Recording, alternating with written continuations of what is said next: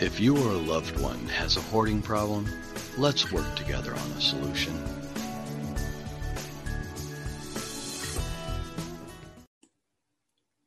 Thank you for stopping by the Hoarding Solution podcast and checking out Tuesdays with Tammy. Today, I want to talk about self-care and making yourself a priority.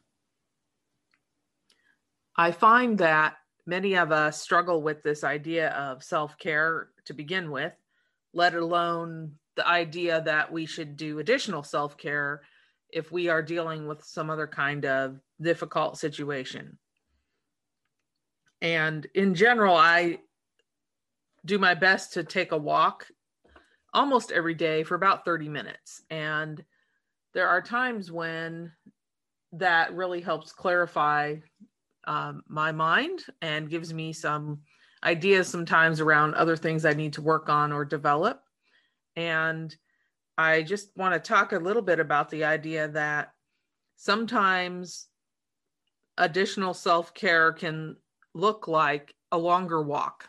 And I've had a few things that have been difficult the past few days. And yesterday, I actually was able to take an extended walk at the beach. And that really helped me just decompress and get out in nature. And part of my self-care was to just extend that thirty minute walk. And I ended up being out walking for about an hour, but that really was in the moment, something I could do to reduce some of my stress at that time.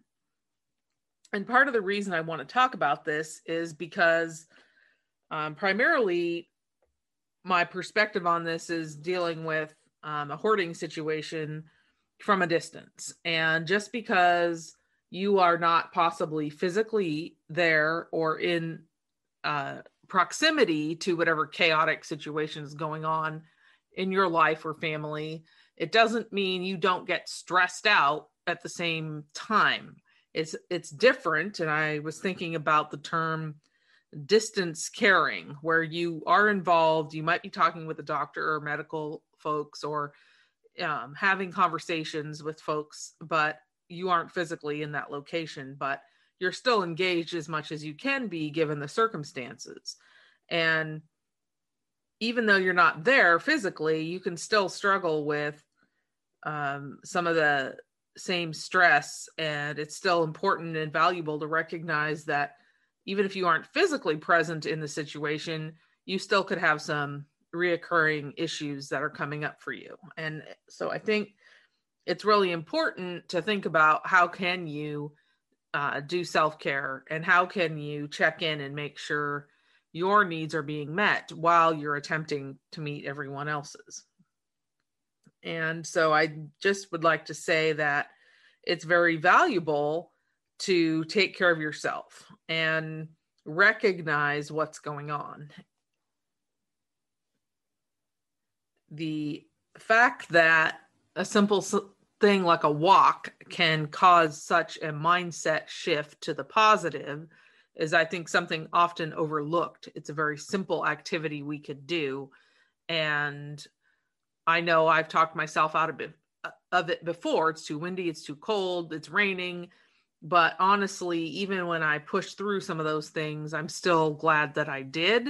And it really does help me get a, a different perspective by stepping out and looking at the trees, looking at the clouds, smiling at cute dogs, whatever it is.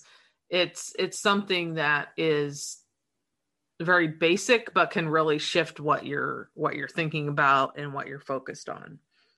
And so I have like my top three tips if you're trying to take care of you. And the first thing is to recognize that you might be struggling Um, in the moment and be uh, be aware of that.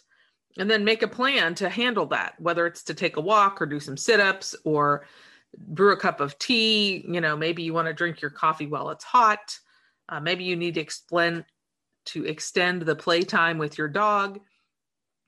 Uh, maybe you need to take ten minutes and plan that trip to Hawaii. Um, just whatever it is that you are thinking about that could shift your mindset into something more positive. And then once you figure out whatever your plan is to shift your um, priority to you, execute that plan, do whatever it takes for you to get the few minutes to prioritize you and your self-care and your mental health and physical well-being. The top three things that I generally do if I'm trying to shift my mindset or deal with something difficult is obviously get out for a walk. I enjoy uh, playing with my dog in the yard and also writing. And I'll expand on writing in a minute, but it's really been something that has helped me um, a lot. And it could be journaling. It could be just um, writing it out on blank on a blank piece of paper. And it doesn't necessarily mean it's anything you share with the world. It's more about getting it out of your head. And the other part about the writing that I want to expand on is that sometimes our thoughts are just going nuts and we can't seem to get our worries or concerns kind of wrangled in, and it can impact our sleep and our other relationships and any other focus tasks we're trying to complete. And so I kind of call it like a brain dump. I take whatever I'm thinking about. It doesn't matter what it is, whether I need to bathe the dog, um, get gas, uh, wash the dishes, uh, or if it's some big looming project where I owe someone an article, like I can just dump all that stuff down uh, out on paper, get it out there. It can be very high level overview. It doesn't have to be anything specific. It's just whatever it is that is on your mind that's stressing you out or that you need to do, or some maybe something you need to delegate. And then once you have that broad level, you can then pull that into other tasks, um, maybe on separate papers or different separate tasks in any kind of system you're using. But it does allow you to release a lot of that.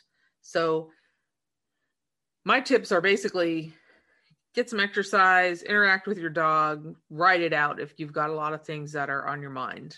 And in when you're looking at um, self-care overall, um, it's important to um, look at how that is um, impacting you. You need to recognize what's happening, make a plan, and then execute that plan to get yourself centered, get your cup overflowing so that when you're helping other people, now you are filling from the overflow. And I invite you to remember that you're valuable and you're worthy and you matter, and therefore your self-care matters, your mental health, your physical health, and making sure that you are prioritizing you is something that's really necessary all the time, but also, when you're looking at things that are much more difficult than you normally are dealing with, it's important to shore that up some more. So thank you for stopping by uh, Tuesdays with Tammy on the Hoarding Solution podcast.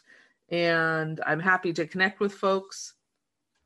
If you're dealing with any kind of space where you feel that you aren't valuable or worthy, then I invite you to join us in Extreme Self-Worth, which is a group I have on Facebook, and I will put that link here in the show notes, um, because often, no matter what your story is, your history, sometimes you need some extra support to feel valuable and worthy, and therefore Extreme Self-Worth is a group that is designed to support that and to shore up our self-worth if we have ever felt like we weren't valuable.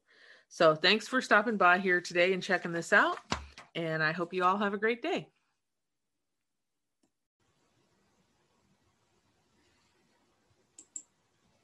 The Today I Decide Mental Health Summit will be held virtually on Saturday, April third, twenty twenty-one. This summit is designed to provide hope and to show others that they are not alone in overcoming mental health challenges. Mental health issues plague many people in our world, and we may not always know that until it is too late.